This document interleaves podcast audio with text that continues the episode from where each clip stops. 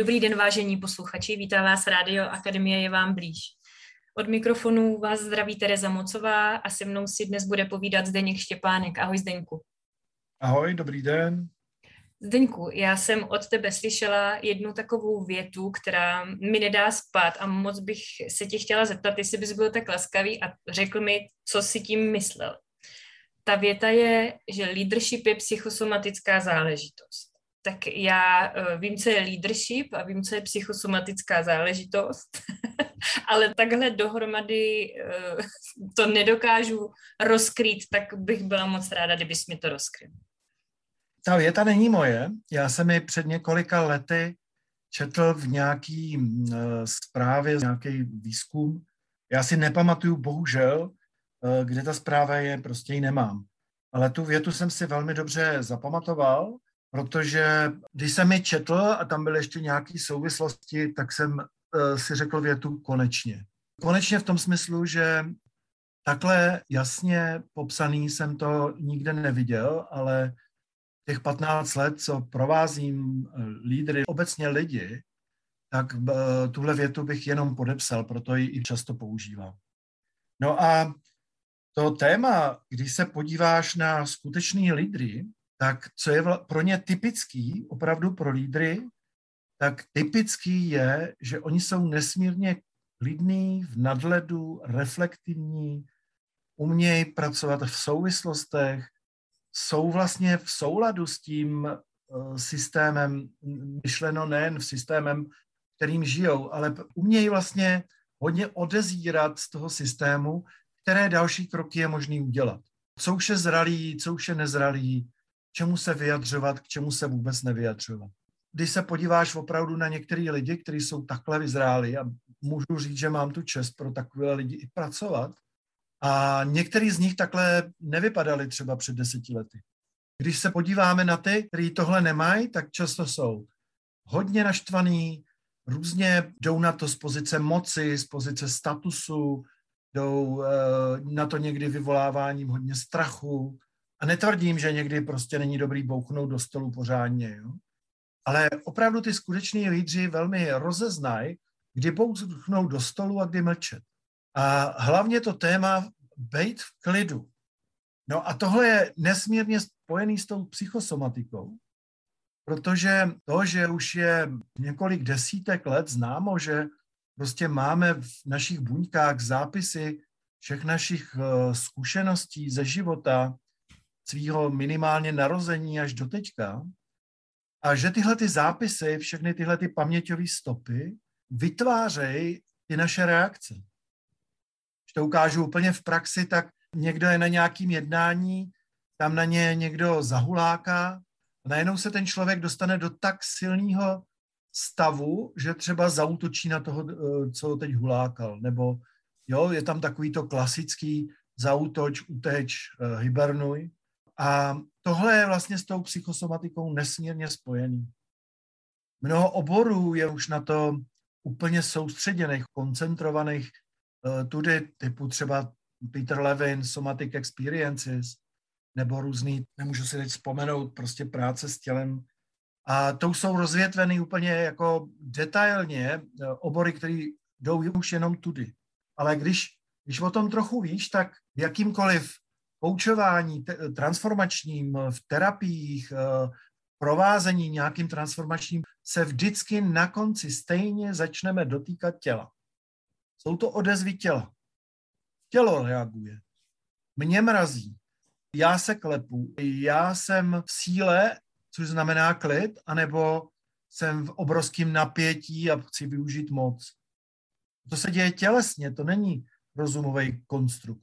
To nevytvořila šedá kůra mozková. To vytvořil celý ten aparát, ten neurologický aparát celého těla, celý ten neurosystém. A tam mají buňky, de facto každá ta buňka v těle, úplně nedílnou součást toho. Je to nedílná součást.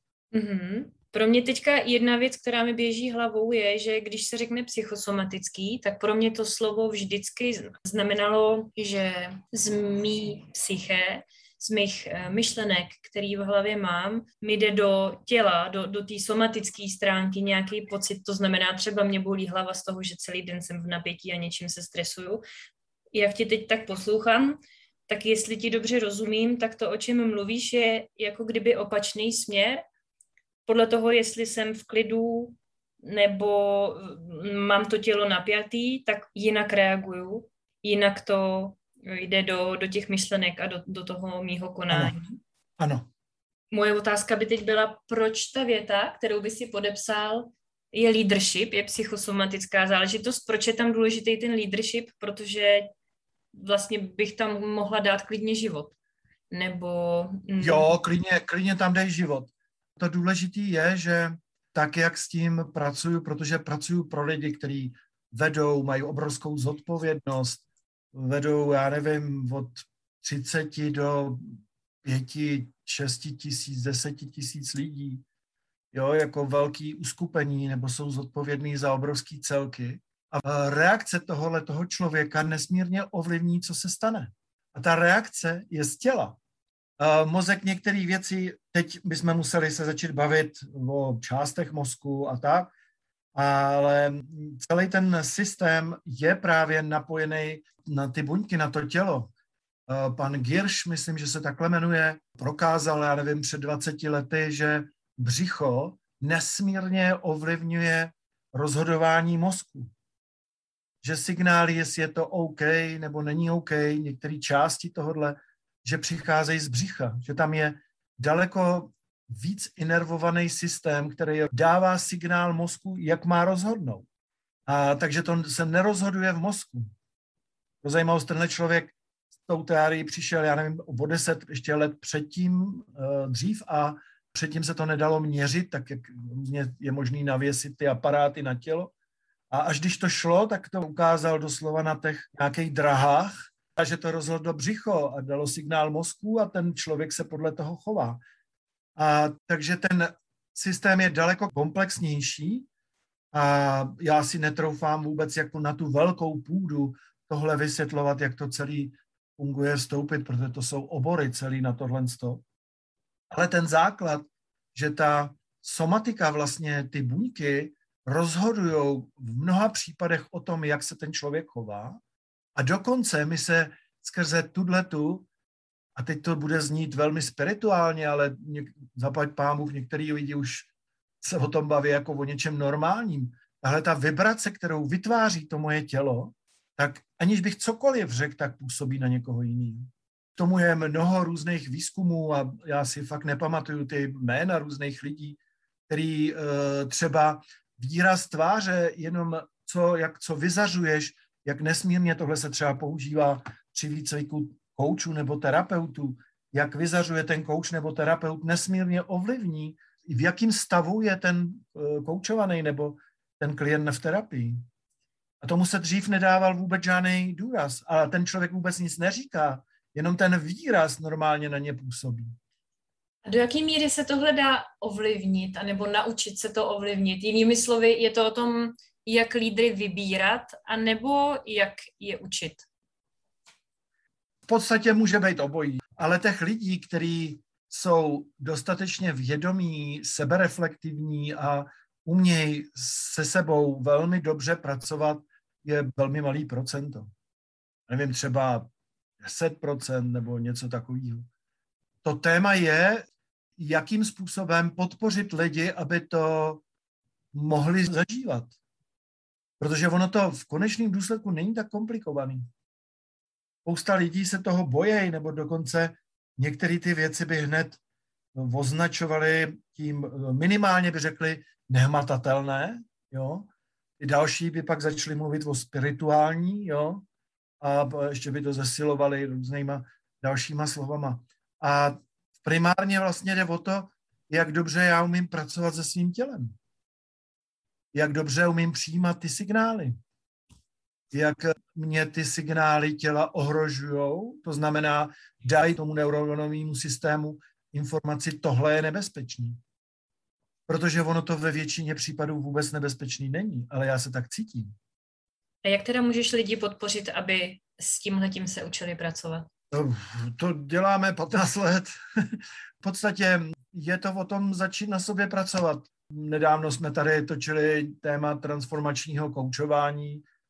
Mohlo by to být až provázení, to je propojení víc oborů než jen koučování, ale vlastně prostě podporovat proces, aby ten člověk se buď individuálně nebo v nějakých skupinách začal víc uvědomovat sebe a dokonce skrze to integraci, tu postupně podporování integrity, aby uměl i tu sebe regulaci, sebe, neřekl bych, to sebeovládání je trošku jako neúplně přesný slovo, protože mnoho lidí se tak ovládá, až mu všechny ty emoce buchnou za tři hodiny, jo? Není to vůbec o jako sebeovládání v tom, já se budu děsně ovládat a už jsem jak papiňák. Ale seberegulace, to znamená systém, který jsem schopen s celým tím svým systémem pracovat, tak to je, co se učit dá a neučí se to jenom v akademii, těch směrů je desítky. Co je smutný, že se tomu nepřikládá ve společnosti taková důležitost, jakou by si to zasloužilo. Protože to, že firmy, úřady, já nevím, státní správu budou řídit lidi, kteří mají ten svůj systém vyladěný, tak ta společnost vypadá úplně jinak. Proto to spojuju s leadershipem. A dokonce některý lidi, je to pro ně moc se takovýma věcmi zabývat ve smyslu, jsou skvělí truhláři, tak proč by se zabývali psychosomatikou, jo, když jsou v tom šťastní a oni jsou skoro osvícený u těch prken, jsou úžasně vyrovnaný, jo, takže kolikrát jsou na tom líp, než, než ten šéf toho truhlářství. A jedna z těch věcí samozřejmě je ten obrovský tlak, který na nás vyvíjí. A já to nazývám vesmír, nenazývám to jenom, že si to jako děláme sami. Jo, že je to v rychlosti, je to ve velkém napětí, takže to téma seberegulace je strašně důležitý. Jak to tělo vyladit? Mě teď ještě proběhla hlavou taková myšlenka, že je to taky obtížně měřitelný a prokazatelný. Když si představím výběrový řízení, tak ten potenciální uchazeč o nějakou lídrovskou pozici tam může předložit svý školení a svý školy a schopnosti všeho možného, ale jako když bych se ho zeptala, jak máte, pane, vyladěný svůj systém, tak se o tom jako možná budeme bavit problematicky vlastně. Jo, jo, jo, a tahle otázka si nemyslím, že by měla padnout na výběrovém řízení. Ale obráceně ten, kdo to výběrové řízení dělá, tak kdyby byl dostatečně, měl dostatečnou svou zkušenost s tím, o čem se teď bavíme, tak některé věci pozná pár otázkama a vidí, jak ten člověk je nebo není vyladěný. Já řeknu takovou srandu, protože to dělám patnáct let, tak už toho poměrně dost poznám. Za prvních dvacet minut mám dost jasno, kdo to přede mnou sedí. Když nemám jasno, tak třeba vytáhnu kosky a při výběrovém řízení a třeba řeknu jenom větu, tak a teď z toho postavte, co vy u nás budete dělat. Těch reakcí těla s reakcí toho, co se děje, nejen co postaví, ale jak reaguje na tuhle tu úplně vychýlenou otázku od standardu, během deseti minut víš, kdo to před tebou sedí. Jsi schopná z toho popsat spousta věcí, jak on je vyladěný. Někteří se u toho začnou řáchat a začnou to stavět a je vidět, že do toho jsou schopni zapojit víc jako sebe a že nemají třeba tolik strachů nebo malých traumátek nebo větších traumátek. Jo, a už, už taková triviální drobnost, podle toho, komu je mnoho takových srand, který se dají udělat, tak za deset minut víš, kolik on má v sobě zábran, protože ty zábrany jsou zase nervový systém. Všechny ty zábrany jsou nějaký, třeba krásně o tom mluví Peter, Peter Levine, to je to Somatic Experiences, že při těch všech větších či menších traumátkách v životě, které nám vznikají, tak v buňkách dochází, nebo v tom nervovém systému, k zamrznutí. A tahle energie se de facto projevuje, o čem se teď bavíme.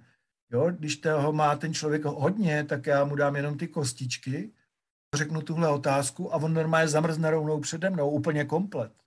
A nebo začne se dát a s tím nějak pracuje a už už z toho, jak s tím vlastně pracuje, tak už vidíš, jak ten člověk je buď jako opravdu zaseklej a že je hodně zaseklej, anebo prostě je to volný prostor. Je to zase spojený s tím, o čem jsme se tady bavili v podcastech všech těch sedm inteligencí, jo? Je zase somatická záležitost. Těch zadrhnutí v celém tom mým systému. A my jako lidi, celý to školství a celý ten systém je postavený na tom, že furt dáváme na ten pěrestal jenom ten mozek. Že to je to, co to zachrání. A to je problém celého, bych řekl, teď aktuálně lidstva, že sázejí jenom na ten mozek. Když projdeš jakýmkoliv kvalitním nějakým výcvikem, který jsem taky prodělal tady v Čechách nebo i v zahraničí, tak tam tohle téma vůbec o téhle větě jako neuvažujou. Je to prostě pro ně úplně normální a jsou to lidi, kteří to studují léta a jsou velmi vzdělaní. A vůbec jako na touhle větou se vlastně vůbec nepozastavějí. Je to pro ně úplně normální.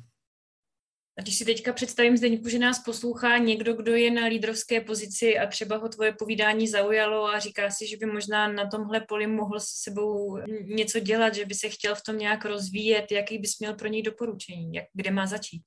No, najít si někoho, může to být samozřejmě v akademii, ale může to být i jinde, kdo ho tím může začít provázet, jak individuálně, tak ve skupinách. Protože to je cesta a speciálně lidi, já řeknu na těch třicet pět, když s tím začnou, tak nezažijou syndrom vyhoření, nezažijou nějaké věci, které právě tím, že se s tím, když se s tím člověk začne zabývat dřív, a není to úplně hodně brzo, ale od těch třicet pět nahoru je to jedno z velkých témat, jak tu druhou třetinu života bejt opravdu v síle, pracovat opravdu se silou. Protože samozřejmě ta energie, co lídr vyzařuje ven, tak ovlivňuje nesmírné množství lidí. Co vlastně vyzařuje, jak to vypadá, jak on je sám hodně, hodně zaseklý. Jsi to krásně shrnul, já bych bývala ještě ptala, co to přinese lídrům, co to přinese jejich okolí, tak uh, myslím, že jsi to teďka krásně tak jako zaobalil, uzavřel. Já ti moc krát děkuju, že jsi mi tu větu vysvětlil, teď už bych ji taky podepsala. Měj se krásně a loučíme se s posluchači. Naschledanou. Naschledanou.